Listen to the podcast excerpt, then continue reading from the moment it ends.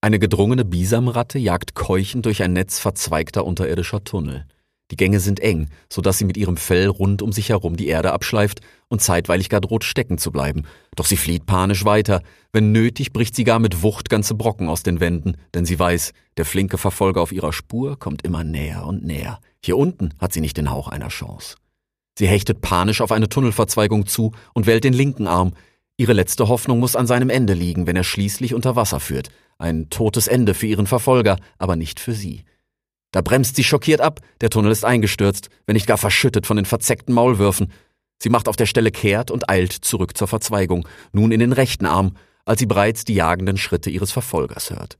In blanker Panik schreit sie auf und flieht den Tunnel hinauf. Am Ende kann sie bereits Licht sehen. Vielleicht, wenn sie es nur hinausschafft. Das Licht kommt immer näher, genau wie ihr Verfolger, nur noch wenige Schritte für beide. Da hört sie hinter sich einen Ruf. Zugriff! Die Bisamratte schießt im hohen Bogen aus dem Tunnel ans Tageslicht. Noch in der Luft wird sie von jemandem im Nacken gepackt. Bevor sie begreift, was geschieht, wirft dieser jemand sie wieder hinab in eine frisch ausgehobene Grube. Sie schlägt platschend auf dem feuchten Erdboden auf und keucht schließlich geschlagen. Mir verdammt! Dann dreht sie sich um und blickt hinauf. Vor dem wolkenverhangenen Himmel zeichnen sich zwei dunkle Schatten ab, die herunter in die Grube blicken. Offenbar ein Frettchen und ein Fuchs.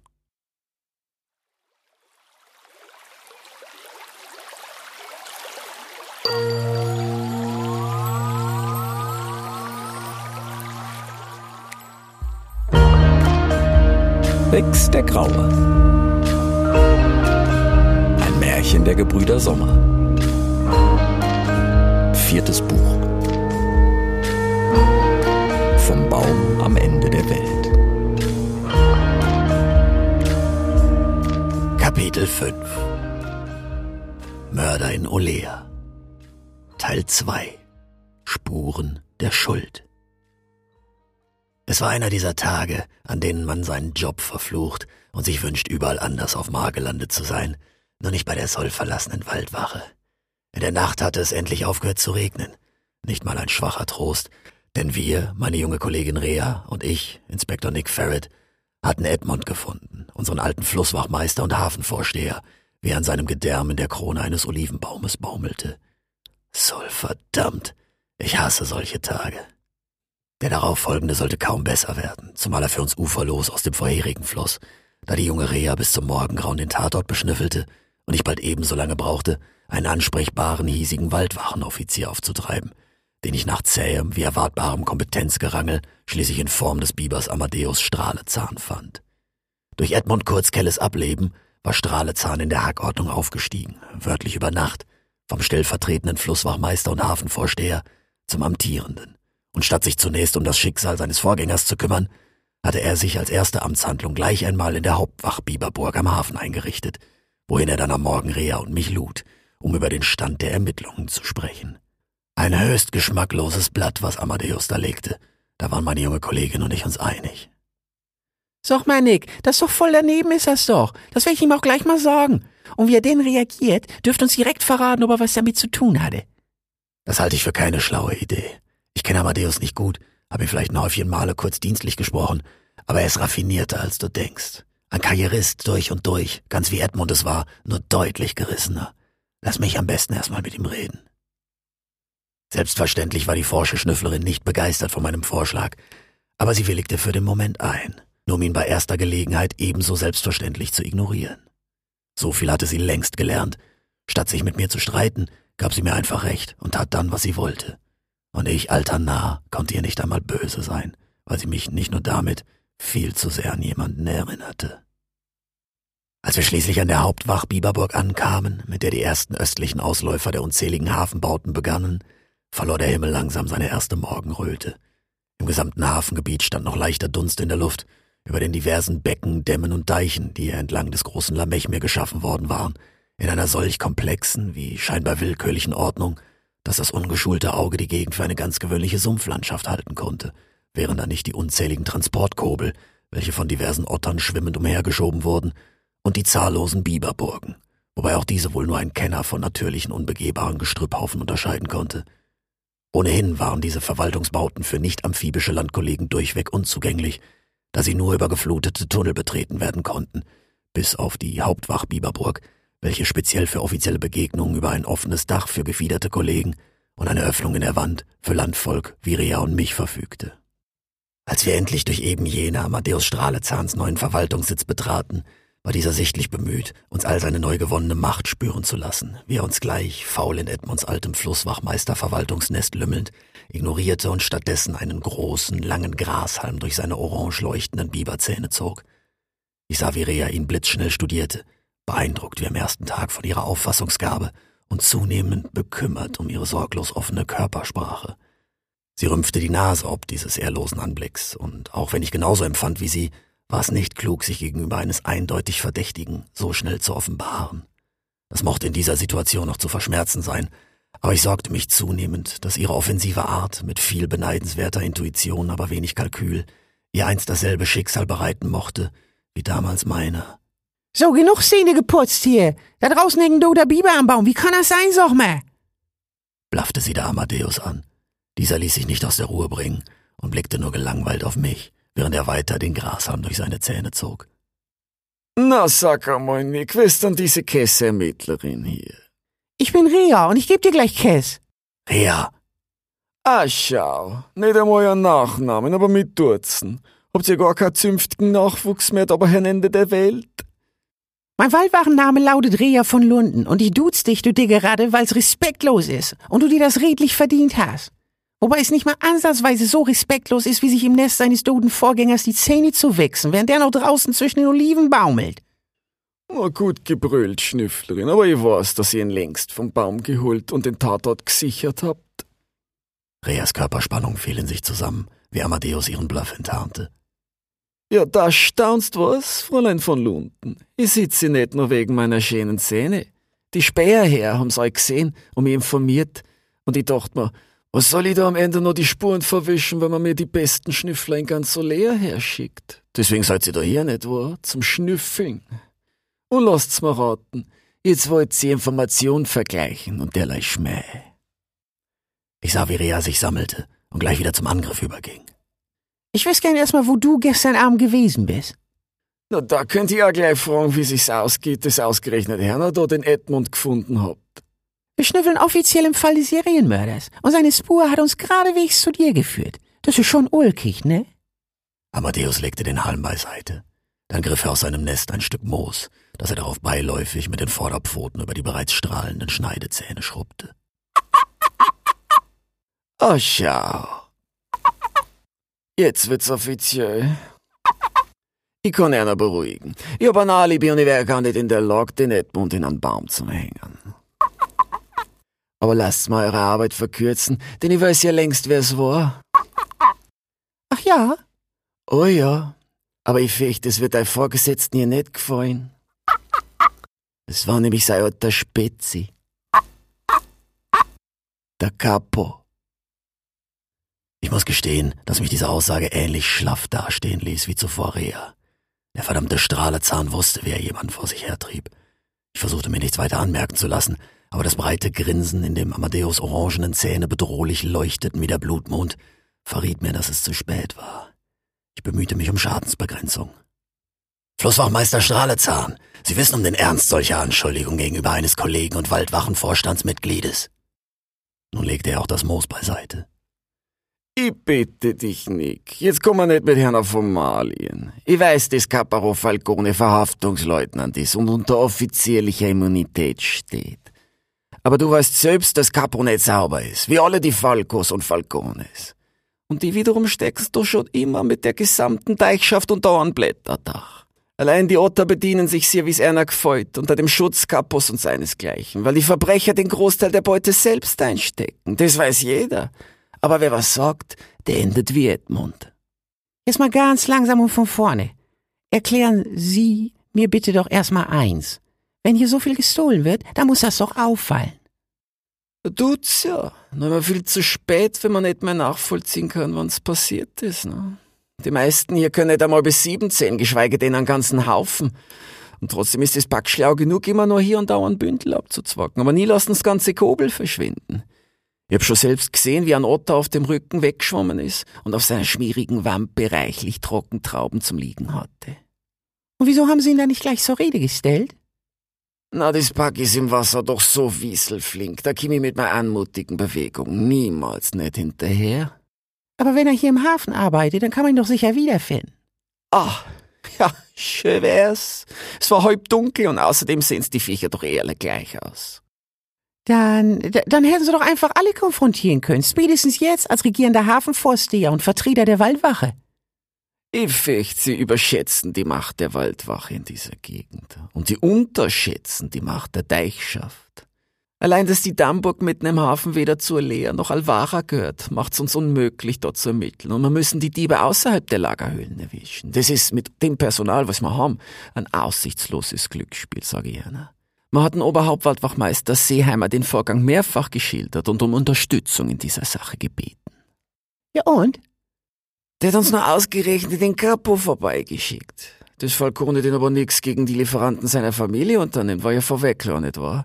Und der alte Edmund und ich, wir können, wir konnten uns nicht mit die ganzen Ottern hier anlegen. Die Drecksviecher sind nicht nur hässlich, sondern leider auch viele. Dazu bärenstark und kämpfen so hinterhältig und ehrlos wie alle die Ratten von der Deichschaft. So, so. Was hat es bitte mit dieser Deichschaft auf sich? Echt, oder?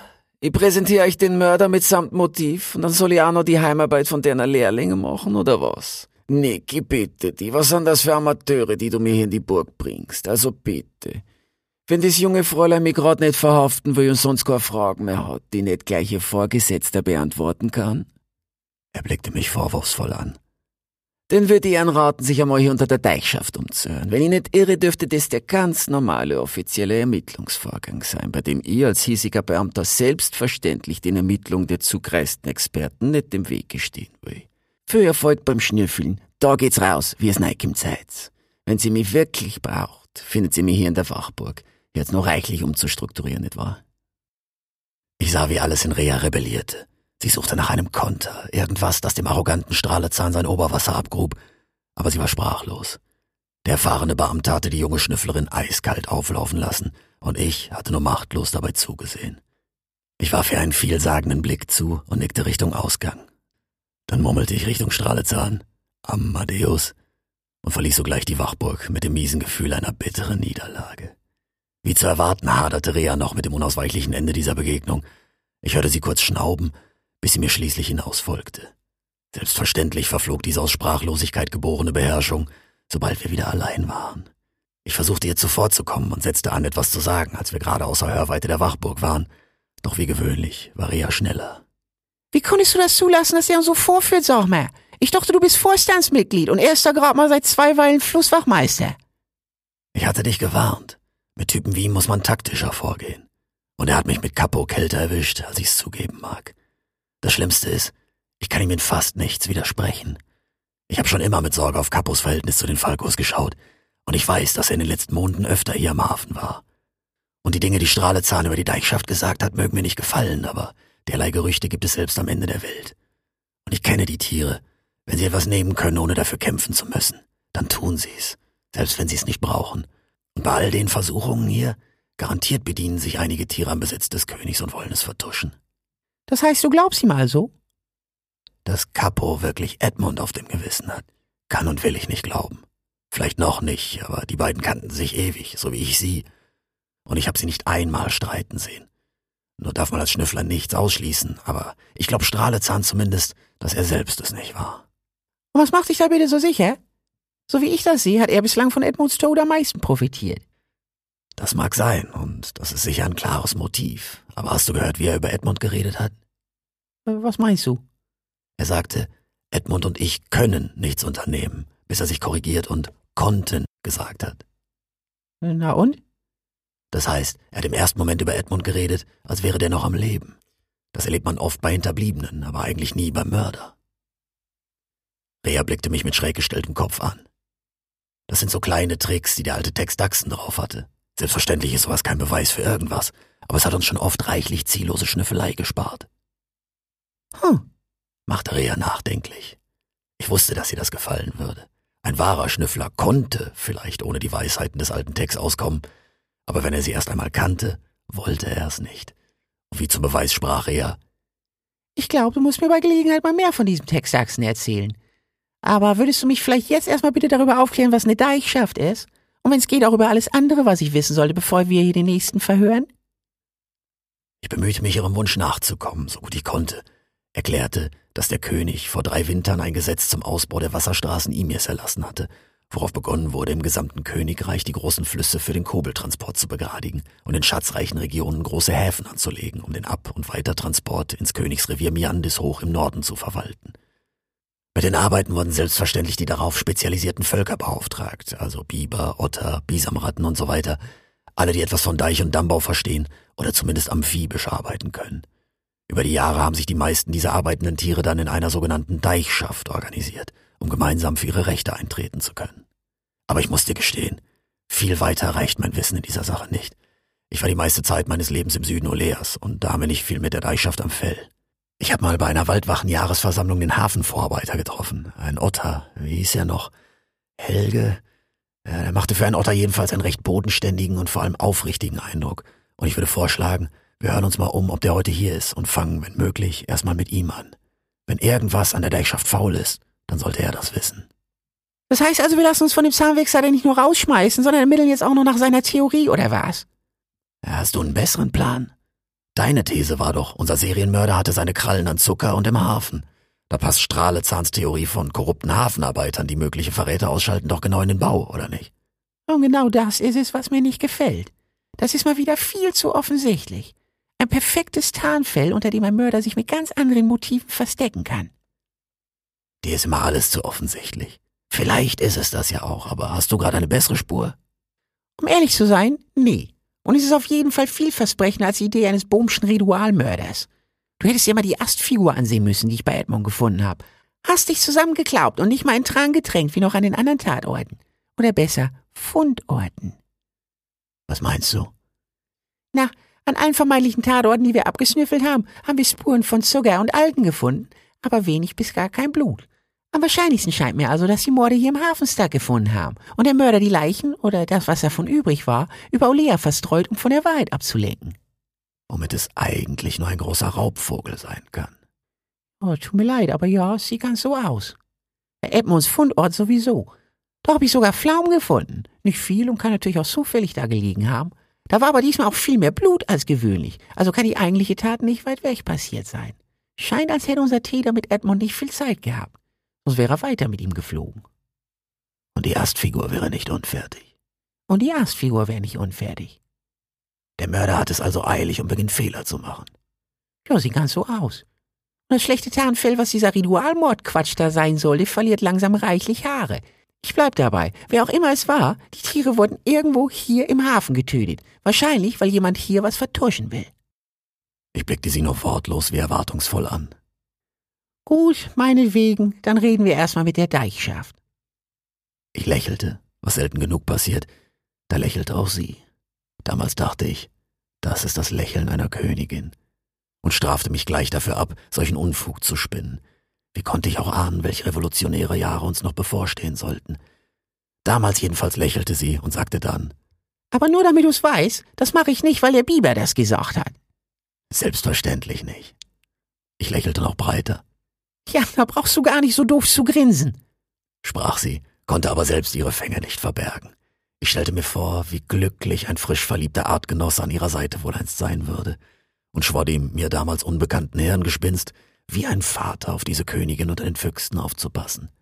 Manchmal neige ich alternah zu solchen Sentimentalitäten. Bist du bald mal fertig mit deiner schielen Grinserei? Können wir dann mal langsam los und mit deinem Odderkumpel da reden? Er ist nicht mein Kumpel. Und ich könnte auch erstmal ein, zwei Weilchen Schlaf vertragen, wenn ich ehrlich bin. Och, muss der alte Mann ins Nestchen?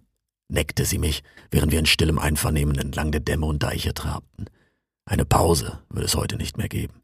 Zu frisch war die letzte Tat, wie ihre Spuren, und der Mörder sicher noch nicht weit.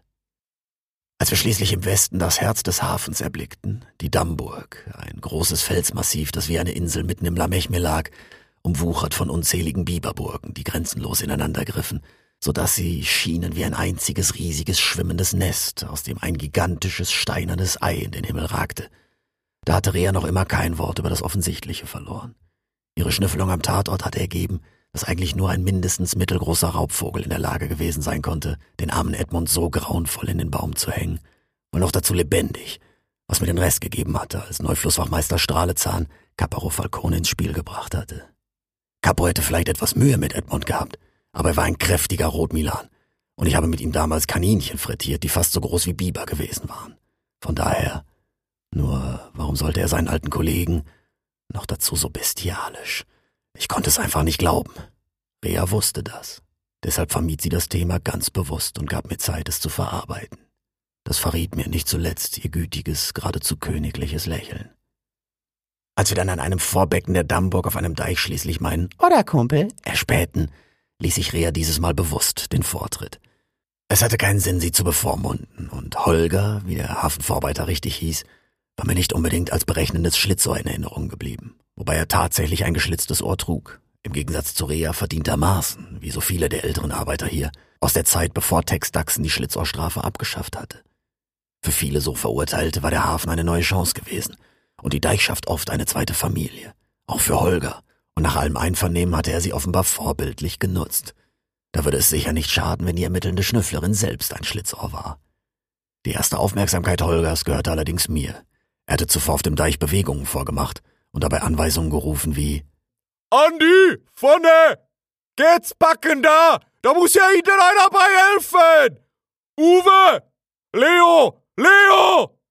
die ein Haufen weiterer Otter in einem Becken unter ihm gewissenhaft nachahmten und umsetzten und dabei mit Hilfe diverser Kraniche bald bibergroße gefüllte Kobel ins und aus dem Wasser wuchteten. Da rief Holger plötzlich Ferret, alten Wemser, was treibt dich denn in der Gegend immer? Ich dachte, du wärst wasserscheu. Schloppcheck, nimmst du mal kurz die Bühne? Ich geh mich mal eben um meinen Kumpel vor der Waldwache kümmern. Darauf kam einer der Kraniche geflogen und nahm sogleich Holgers Platz ein, welcher wiederum kopfüber ins Wasser sprang und beeindruckend flink unter der Oberfläche auf uns zuglitt. Rea warf mir einen siegreichen Blick zu und flüsterte, Kumpel? Als der Otter aus dem Wasser geschossen kam und direkt vor uns stand. Er blickte mit einem zusammengekniffenen Auge auf Rea, dann rief er, Hör mal, ehrlich geht's? Ne Graufüchsin? Ja, du kommst auf Klopse, Ferret, sag mal. Aber wo hab ich denn meine Manieren? Willkommen an der Dammburg, die Dame. Ich bin der Holger und ich mache hier den Vorarbeiter. Da ist der Ton manchmal ein bisschen rau, ne? Das müsst ihr entschuldigen. Wir haben hier selten Besuch von so feine Weibchen wie... Warte mal. Kerl, was ist das denn? Ha, ich kack ne Muschel, Mann. Du bist ja ein Schlitzohr. Wie geil ist das denn? Pack aus, Mädel. Wer bist du? Wo kommst du weg? Und was kann ich für euch tun? Ich bin Rea von Lunden, von der Waldwache Olea. Meinen Kollegen Nick kennst du ja offenbar bereits. Kollege? Ich dachte schon, Partner. Ja, schade, hätte ich dir gegönnt, Ferret. Andererseits, sprach Holger und zwinkerte Rea zu. Ich spürte in mir knurrende Wut aufsteigen, die sogleich meinem Erstaunen darüber wich, wie routiniert und offenbar gelassen die sonst so wenig zurückhaltende Rea dies nahm. Ich nehme an, das ist euer berüchtigter Hafenhumor. Dann lache ich ein anderes Mal. Wir sind leider in einer äußerst ernsten Sache hier. Kannst du dir vielleicht denken, warum? Rea studierte mit zusammengekniffenen Augen blitzschnell jedes Zucken des Otters. Der sprach gelassen. ja, ich denk mal, ihr wollt mir Fragen stellen wegen der Sache mit Edmund oder was, ne? Rea nickte nur anerkennend, als wollte sie sagen. Immerhin. Ich sah, was sie vorhatte und sprach. Holger, gibt es irgendwas, was du uns sagen willst, bevor wir anfangen, Fragen zu stellen? Okay, aber was soll ich sagen, ne? Ich weiß ja nicht, was ihr wissen wollt. Ich weiß nur, ich war's nicht und auch keiner von der Frühschicht. Die haben alle im selben Bau gepennt. Und dann hätte ich mitgekriegt, wenn einer stiften gegangen wäre. Wenn ihr mich fragt, gibt es hier aber ein paar Gestalten, die bestimmt... Holger! Was ist, Schloppcheck? Ich bin nämlich um Waldwache am kümmern. Der Kranich segelte plötzlich über uns im Kreis. Dabei blickte er sich ununterbrochen nervös um. Äh, äh, Andi, äh, Andi ist die große Motek hingefallen. Oh, oh. Ja, na und? Ja, ich, ich kann die Vorarbeiterbewegung für aufheben, weil ich habe Flügel, ci wiesz? Ja, das war wieder klar immer. Geflügel, ey, außer zum Picken zu nix zu gebrauchen. Proszę. Ja, Moment, ich komme. Ah, Tut mir leid, ihr lieben Waldwächter, ihr seht ja, was hier los ist. Aber wahrscheinlich ist es auch besser, wenn wir woanders in Ruhe weiterquatschen. Ich schlage euch was vor. Heute Abend, zur goldenen Weile, habe ich Feierabend und bin dann ganz hinten an der Dammburg am Westend. Da werden Beeren ausgeschenkt, da können wir frei sammeln. Und die halbe Deichschaft ist da versammelt, wenn ihr noch wen anders was fragen wollt oder was, ne? Außer die Nutrias, die müsstet ihr am besten jetzt fragen, die gehen hier früh ins Nest. Nutrias? Das, das sind so Sumpfbiber irgendwie aus Alvara, die machen hier die Untergrabung und Verwaltung. Die könnt ihr gleich hier vorne an der Dammbrüch treffen, wenn ihr wollt. Ich fürchte, da können wir nicht so einfach ermitteln. Was? Ach so, wegen der Zuständigkeit oder was, ne? Einmal das, aber so wie ich meine Kollegin kenne, wird sie das nicht abhalten. Rea lächelte nur. Und da ich sie auch nicht abhalten kann, werde ich wohl mit ihr gehen müssen. Aber ich kann niemals darüber schwimmen. Ja, scheiße ist. Pass auf, da schicke ich euch gleich mal kurz den Uwe. Der kann euch eben drüber schwimmen. Und du, Schloppscheck, kümmerst du dich mal eben so lange um unsere Gäste hier, wenn du schon nichts vorheben kannst? Holger zwinkerte Rea zu. Dann sagte er, Ich könnte mir vorstellen, dass das ein interessanter Zeuge für euch ist, ne? Er gibt hier nämlich nix, was Schloppcheck nicht sieht. War Schloppcheck? Der Kranich landete zögernd vor uns und wollte Holger etwas zurufen. Doch dieser hatte sich bereits mit einem kurzen verabschiedet und tauchte wieder durch das Becken zurück zu seiner Vorarbeiterbühne. Schloppcheck wand sich derweil sichtlich unwohl umher, mit den Augen angespannt über den Himmel wandernd. Äh, äh, hab ich mich nix gesehen. Ich schwöre. Oh oh. Äh, Sch- Schlappcheck immer nur mal Loch. Mache Krane hoch, Krane runter. Schnell wurde klar, dass aus diesem Vogel nicht viel rauszuholen war. Rea versuchte es noch für einen Happen, doch bald geschah, was mit gefiederten Zeugen fast immer geschieht. Irgendwann machen sie die Flatter. Da hatten Rea und ich aber bereits genug erfahren. Offenkundig log Schlopcheck und hatte Angst vor einer Bedrohung aus der Luft. Darin waren Rea und ich uns einig. Was macht ihr sonst so, wenn Verdächtiger flügge wird? Kommt drauf an, wie verdächtig er ist. Meist Bodenverfolgung, bis einer aufgibt. Parallel im schlimmsten Fall über den Meldedienstweg Luftverstärkung anfordern. Also Ecki, solange man nur überwachen will, oder gleich Kapo für Verfolgung und Verhaftung. Aber wollen wir das gerade wirklich? Also ich nicht. Schlopcheck weiß sicher mehr, als er zugibt. Aber ich glaube nicht, dass er eine Gefahr für irgendwen außer sich selbst ist. Äh, Sehe ich ähnlich. Also erstmal Damburg. Erstmal Damburg. Schnüffler bleibt beim Schnüffeln. Als uns schließlich Uwe, einer von Holgers Otterkollegen, in einem sogenannten halboffenen Kurzstreckenkobel, der für mich verdächtig aussah wie ein gewöhnliches Storchennest, hinüber zur Damburg gepaddelt hatte, stand direkt ein Verwaltungsmitarbeiter bereit. Das heißt, er lag halb versunken in einem Vorbecken, auf dessen nestartigen Rand aus Gestrüpp wir bald standen und in der Strömung wippten. Der Mitarbeiter, offenbar solch ein Nutria, ein Sumpfbiber, der den Berg- und Hainbibern zum Verwechseln ähnlich sieht, nur deutlich kleiner ist und über einen ganz gewöhnlichen Schwanz verfügt, keine mächtige Kelle wie seine Vettern, hatte bis hierhin an einem Ast gekaut und leise murmelnd auf diverse ganz gleich aussehende Äste geblickt, die vor ihm im Wasser lagen. Hans! Yeah! Hans! Hans, hör mal! Ich hab hier welche von der Waldwache. Die sind am Ermitteln dran wegen Edmund, oder wat? Zeigst du die mal ein bisschen rum? Holger sagt, dann kriegst du auch was von ihm seine Bärenration, sagt er. Der Sumpfbiber blickte auf, vom Otter zu uns und zurück. Dann sprach er. Ich bin nicht Hans, ich bin Franz. Grüß wohl, sagte er schließlich uns zugewandt. ich bin hier der Dammvorsteher. Ihr wollt euch also umschauen. Ja gut, äh, dann ist das wohl so. Dürft ihr wissen, welche Waldwache? Olea. sprach er. Ah, schau, nicht, dass das einen Riesenunterschied machen wird. Äh, ihr wisst, dass das hier weder Olea noch Alvara ist und die Dammburg dem König direkt untersteht. Ja, selbstverständlich. Wir wollen uns auch nur ein bisschen umschauen und ein paar Fragen stellen, damit sowas wie mit eurem alten Flusswachmeister heute Nacht nicht wieder passiert. Das war sicher in eurem Interesse, ne? Franz lächelte ausdruckslos. Ja, sicher doch, der Edmund und ich, wir waren gute Freunde. Aber ihr müsst verstehen, hier gibt's Bereiche, die unterliegen strengster Geheimhaltung, die dürfen nicht einmal ich sehen. Sowas kann ich euch natürlich nicht zeigen, alles andere schon. Selbstverständlich. Wir sind gespannt. Ja gut, äh, dann bitte nichts anschnüffeln, besonders die gelagerten Schätze, das ist alles verderblich und genau abgezählt. Go, so den. Aufi, packen wir's. Franz setzte sich paddelnd in Bewegung. Das Becken, was man hier sieht, ist eigentlich das erste Auffangbecken. Wenig los heute, aber hier trifft normal die Neuware ein. Dafür stellen wir Protokollstöcke für jeden Kobel ein und binden sie in Häufchen bzw. Haufenbündeln, sogenannte Schwuchteln für unsere Archive. Und woran erkennt man dann, welcher Stock für was steht? Hervorragende Frage, junge Frau. Das habe ich mir damals auch zuerst gefragt. Das ist ein hochkomplexes System, wo verschiedene Holzsorten für verschiedene Waren stehen. Richtig kompliziert wird's bei königlich federversiegelten Kobeln. Da muss man anhand von Geruch und Farbgebung der Feder den Inhalt, Anzahl und Zielhafen erkennen. Hochkomplex, wie gesagt. So führte Franz uns zunächst um die teils mit Kobeln gefüllten Vorbecken, die meist in hochkomplexen Gestrüppkonstruktionen endeten, die wie riesige geöffnete Muscheln aussahen, in denen die Frachtkurbel zwischenzeitlich trocken gelagert werden konnten, woran vereinzelte Artgenossen unseres Führers gelassen arbeiteten, wobei ein jeder von ihnen uns im Vorbeigehen bzw. Schwimmen routiniert mit Grüß Sol oder Xol grüßte. Derweil erklärte Franz, Nüsse und Schalenfrüchte und dergleichen, das ist nicht weiter wild, wenn die mal nach draußen liegen. Oliven sowieso, aber Kräuter und Trockenfrüchte, da müssen wir mürrisch darauf aufpassen, dass die nicht nass werden. sowas geht meist direkt wieder raus oder es wird tief in der Dammburg in den Felshöhlen trocken gelagert. Ja. Oh, das klingt ja interessant. Können wir uns das vielleicht mal anschauen, diese Felshöhlen? Ja gut, äh, na, das tut mir leid, junge Frau, aber das sind Bereiche, die nur spezielle Mitarbeiter mit königlicher Erlaubnis betreten dürfen. Und natürlich die königlichen Ambassadore Beschi und Demis. Ich zuckte zusammen, nicht nur wegen der Erwähnung meines Vetters. Gerade in Kombination mit der Eule, dem Schnabel des Königs, verhieß das nichts Gutes. Es gab Gerüchte, allein die beiden wären für unzählige Tote in der Blutmondnacht verantwortlich gewesen. In welch ein Hornissennest waren wir hier hineingeraten? Frau von Lunden? Sie ignorierte mich. Ja, das kann ich natürlich verstehen. Aber meinst du nicht, dass wir da nur ganz kurz einen klitzekleinen Blick reinwerfen können? Wir werden auch schon nichts weggucken, versprochen. Na, selbst wenn ich wollt, das ist ein hochkomplexer Weg durch die Dammburg. Ihr müsst wissen, das ist ja alles von innen nach außen gewachsen, ja.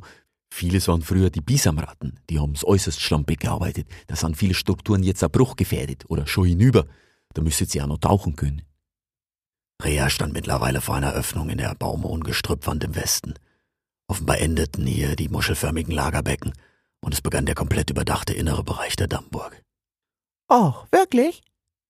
Sie schnupperte und blickte in die Öffnung. Ein bisschen tauchen kann ich. Das kann von hier doch gar nicht mehr so weit sein, sag mal.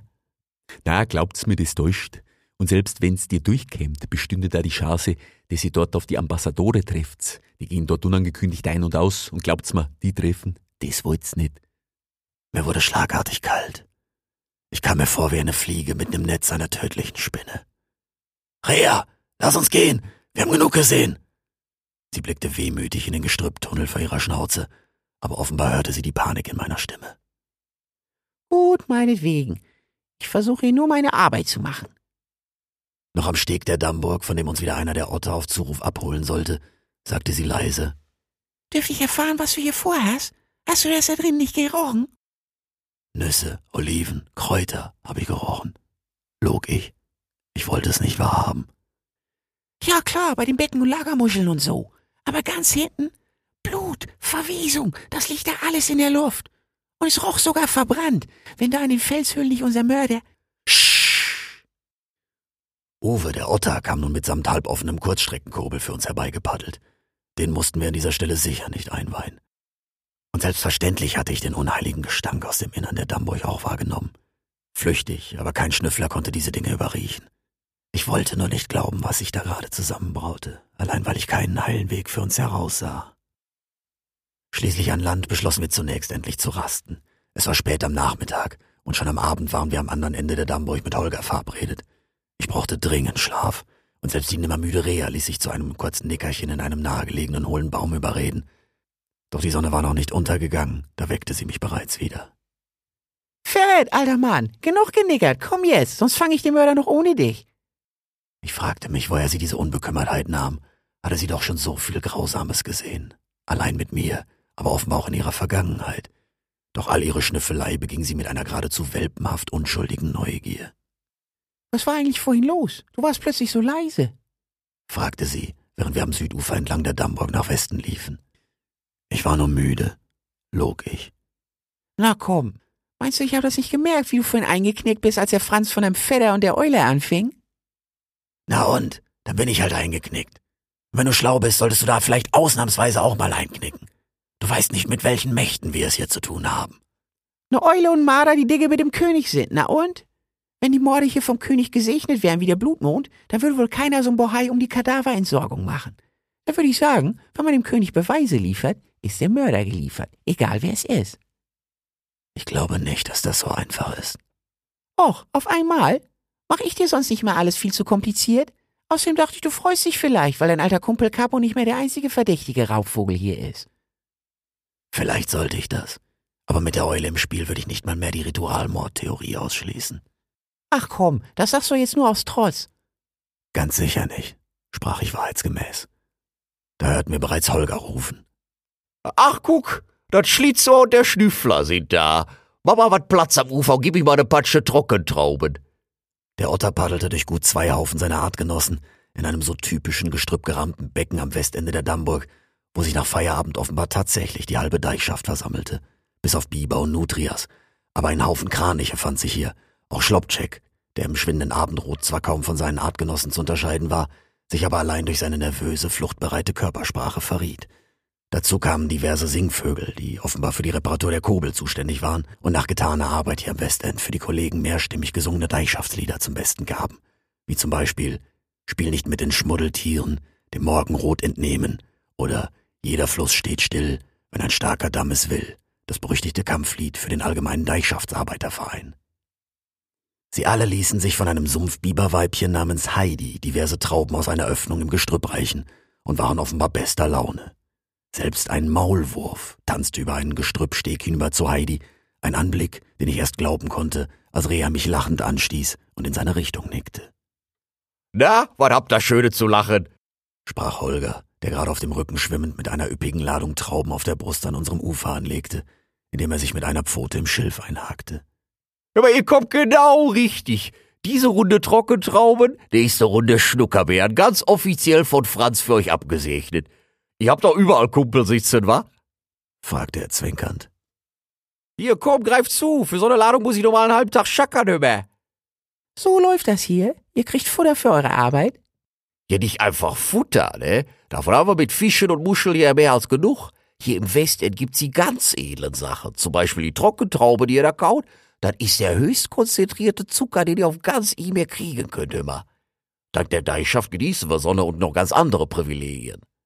Zum Beispiel? Ja, zum Beispiel die Freistellung von der Vollmondtribute, ne? Wobei gerade das jetzt wohl erstmal alles neu verhandelt werden muss, nach dem Blutmond. Könnt ihr euch vorstellen, dass man uns das große Schlachtenaggetz ins Nest legen will? Inwiefern?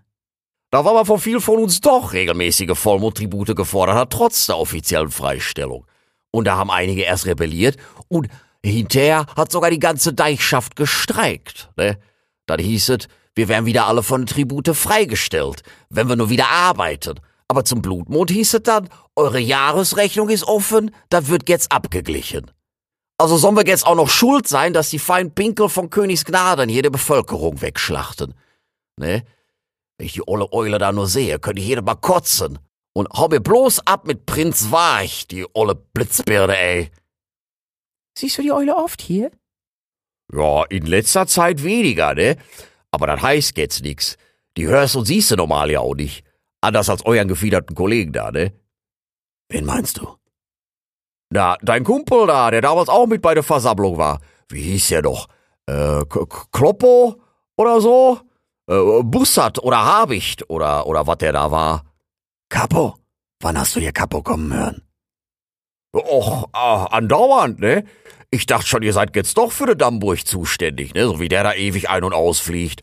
Hier letzte Nacht erst wieder. Capo war gestern Nacht hier? Jau, In der Dammburg? jau.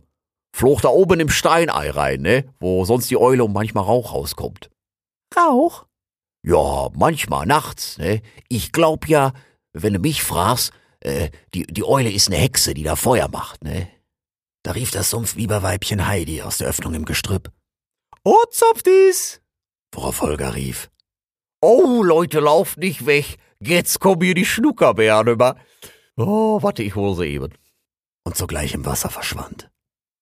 Denkst du, was ich denke? Nein, aber ich kann mir denken, was du denkst. Und es gefällt mir nicht, Wieso nicht? weil es gefährlich ist und ich nicht mit dir mit kann. Ich kann nicht tauchen. Ja, du musst ja auch nicht mit. Aber was immer hier los ist, alle Spuren führen mitten in die Dammburg, sogar Capo. Und über Amadeus oder Galuin Durchsuchungsbefehl beim König zu beantragen, würde Monde dauern, wenn da überhaupt was passiert. Aber wenn wir erstmal Beweise haben. Meinst du, Holger kann mir da vielleicht reinhelfen? Ich weiß, dass ich keine Chance habe, sie aus dem Kopf zu schlagen. Deshalb werde ich dir helfen. Aber nur damit es gesagt wurde, es gefällt mir überhaupt nicht. Da kam Holger schmatzend und mit reichlich Beeren bedeckter Brust zurückgepaddelt. Kannst du dir vorstellen, dass von denen hier einer klaut, noch dazu im großen Stil, wenn die hier so bewertet werden? Schwerlich. Aber wir wollen keine Theorie voreilig ausschließen. Niemals. Na, ihr Hübschen, was seid ihr für Theorien am Ausschließen? Oh, nehmt euch erstmal eine Schnuckerbeere, hümmer. Rea blickte zögerlich auf mich. Ich schüttelte nur höflich, aber bestimmt den Kopf. Keiner der beiden wusste von meiner Vergangenheit. Und jetzt war gewiss nicht der Zeitpunkt, das zu ändern. Schließlich lehnte auch Rea dankend ab. Oh, nicht, wenn ich schnüffel, du. Sicher? Ja gut, mehr für mich immer. Ja, ihr wisst nicht, was da verpasst, ne? Ja. Und was habt ihr jetzt für Theorien? Wir versuchen gerade, ja, wie soll ich sagen? Immer gerade raus, ich hab Feierabend. Kannst du uns helfen, in die Dammburg zu kommen? Da wart ihr doch heute den halben Tag drin, hör mal, kriegt ihr nicht genug? Richtig rein, ins Herz, die Felshöhlen. Ihr seid doch wahnsinnig, hör mal. Ja, lass gut sein. Ja, nee, nix. Das ist schon in Ordnung. Wir fragen uns ja selbst, was da los ist, ne? Und wenn's hilft, den Mörder von Edmund zu finden, bin ich sofort dabei. Der alte Ede war zwar karrieregeil, aber im Herzen war das ne Toftentyp. Auf, Edmund! Rief Holger und warf sich im hohen Bogen eine Beere ins Maul. Auf, Edmund! Antwortete das gesamte Westend. Also, wenn er da rein wollt, ne, dann braucht er ne Bisamratte. Wieso? Ja, weil die damals die ersten Burgringe mit angelegt haben und die Verbindungsgänge gegraben. Dann wurden sie selbst den Deichschaftsführern zu extremieren Forderungen, sie wurden ausgestoßen. Und den ihre Arbeit haben dann die Nutrias übernommen. Die kamen von Gelmir und vom Adebario oder was. Wobei die alle nix können, wenn du mich fragst. So sehr ich sie nicht ab kann, aber gebaut haben mir fast alle die Biber. Die schnuckern hier abends drüben am Ostend. Das ist auch besser so. Feine Pinkel. Aber bauen können sie. Nutrias und Bisam sind dagegen nur für eins gut. Untergraben. Dat können sie. Und die ersten Wege rund um Dammburg, die haben halt damals die Bisams gegraben, ne? Wenn ihr also irgendwie durch das innere Gestrüpp kommen wollt, dann braucht ihr eine Bisamratte. Und für eine Bisamratte braucht ihr einen Maulwurf. Wie bitte? Ich verstehe, was er meint. Die Bisamratten, die noch hier in der Gegend sind, sind scheu und werden bestimmt nicht mit der Waldwache reden. Aber mit einem Maulwurf können wir sie vielleicht frittieren. Habt ihr jetzt beide den Verstand verloren?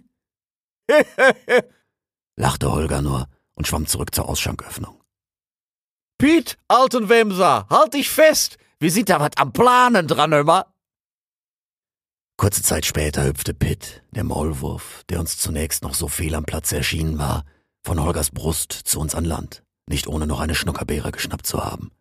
Offenbar waren Maulwürfe hier als externe Zuarbeiter angeheuert worden, um alte Wege der Bisamratten im gesamten Hafengebiet zuzuarbeiten. Und zum Feierabend belohnte sich zumindest Pitt offenbar wie alle anderen hier. So stand er schließlich vor uns, blind wie ein, ja. Er sah halt nix, aber schnupperte mit gerümpfter Schnauze umher. Jo, Tag. Du wolltest einen Bisam frittieren oder was, ne? Jo, kann man machen. Kurzstrecke, Langstrecke? Ich würde Mitteldistanz empfehlen, ne? Mindestens zwei Fänger, äh, einer pro Auswurf, ne? Ich wollt grad sagen, ne? Lieber ein mehr, hör da stell ich mich zur Not auch noch bei. sprach Holger und gönnte sich darauf, ebenso wie Pitt, gleich noch eine Schnuckerbeere, während sich der Kranich Schlopczek aus der Gruppe seiner unweit der Ausschanköffnung ebenfalls schnuckernden Artgenossen heimlich davonstahl und mit der letzten Abendröte im Nachthimmel verschwand. Schon am nächsten Mittag stand ich mit Rea über eine Verhörgrube gebeugt und blickte hinab auf eine Bisamratte. Den Lauf würde ich noch Wochen in den Knochen spüren, aber in jenem Moment fühlte ich mich fast wieder so jung wie meine Kollegin, die für ihr erstes Mal eine wirklich hervorragende Figur als Fängerin gemacht hatte. Auch Pitt hatte treffliche Arbeit geleistet. Die Auswahl der Strecke, die kurzfristigen Tunnelarmverschüttungen, das hätte kaum besser laufen können. Hätte ich damals als aktiver Frittierer mit einem solchen Kundschafter arbeiten können, oh, uns wäre kein einziges Landtier durch die Pfoten gegangen. Was wollt ihr von mir? Ich hab nix gemacht. Ich bin in der Deichschaft. fauchte da die Bisamratte. Ihr Name war Onda. Wir wissen alle, dass das nicht stimmt. Man hat euch rausgeworfen. Und so wie ich das sehe, hast du hier weit und breit keine besseren Freunde als die Waldwache. Schöne Freit, die ohne da in die Grube werfen. Ja, sorry dafür, ne? Aber hättest du auf anderem Wege mit uns geredet? Seid's narrisch. Ich bin a Bisam Korate. Ich sing nicht für die Schnüffler. Siehst du, ging nicht anders. Aber keine Sorge, niemand hier will dich singen hören. Ajo, was wollt Sie denn von mir? Wir brauchen deine Hilfe. Wir ermitteln in einem Mordfall und müssen ins Herz der Damburg. Kannst du uns da reinbringen? Warum sollt ihr das tun?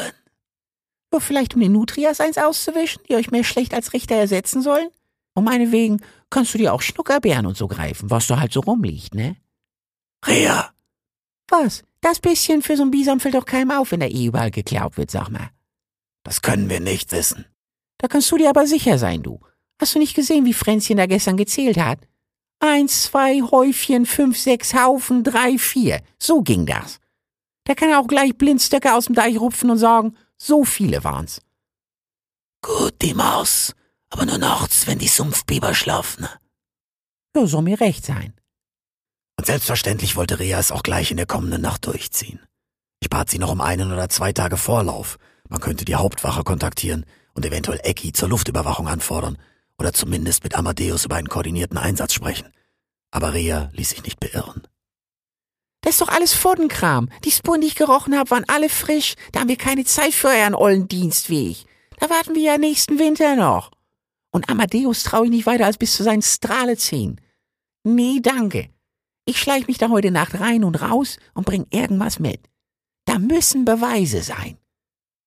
Damit ihr nicht zu reden war, standen wir schon im letzten Abendrot wieder auf einem der mittlerweile vertraut in der Strömung wiegenden Gestrüppstege am Ostende der Dammburg, wo uns tags zuvor noch Sumpfbiber und Dammvorsteher Franz empfangen hatte. Wieder hatte uns ein Otter in einem halboffenen Kurzstreckenkobel hinübergepaddelt, nur dass wir dieses Mal den Feierabend der Sumpfbiber abgewartet hatten und es Vorarbeiter Holger persönlich war, der uns begleitete. Er bot sogar an, mit Rea in die Dammburg zu gehen, aber Rea bat ihn, lieber mit abholbereitem Fluchtkobel hier zu warten, falls etwas schief ginge. Wenn ich nicht erwischt werden will, geht das besser alleine. Du kannst ja so lange auf den alten Mann aufpassen, wenn er von hier draußen auf mich aufpasst. kicherte sie, und es ärgerte mich maßlos. Sie wusste, dass ich mich um sie sorgte, zu Recht, wie sich bald herausstellen sollte. Und für sie war das alles nur ein Witz. Wie damals für meine Mika. Verdammt! Ich hatte mir geschworen, das hier nicht mit reinzuziehen, aber wie konnte ich nicht? Wieder ging eine sorglose Jungfee in ihr sicheres Verderben, und wieder konnte ich alter Narr nur zusehen, als Rea sprach. So, ich geh dir mal, ne? Mach keinen Quatsch, solange ich weg bin. und schließlich lächelnd mit der Bisamratte Onda durch das heillose Gestrüpp in den unheiligen Untiefen der Dammburg verschwand.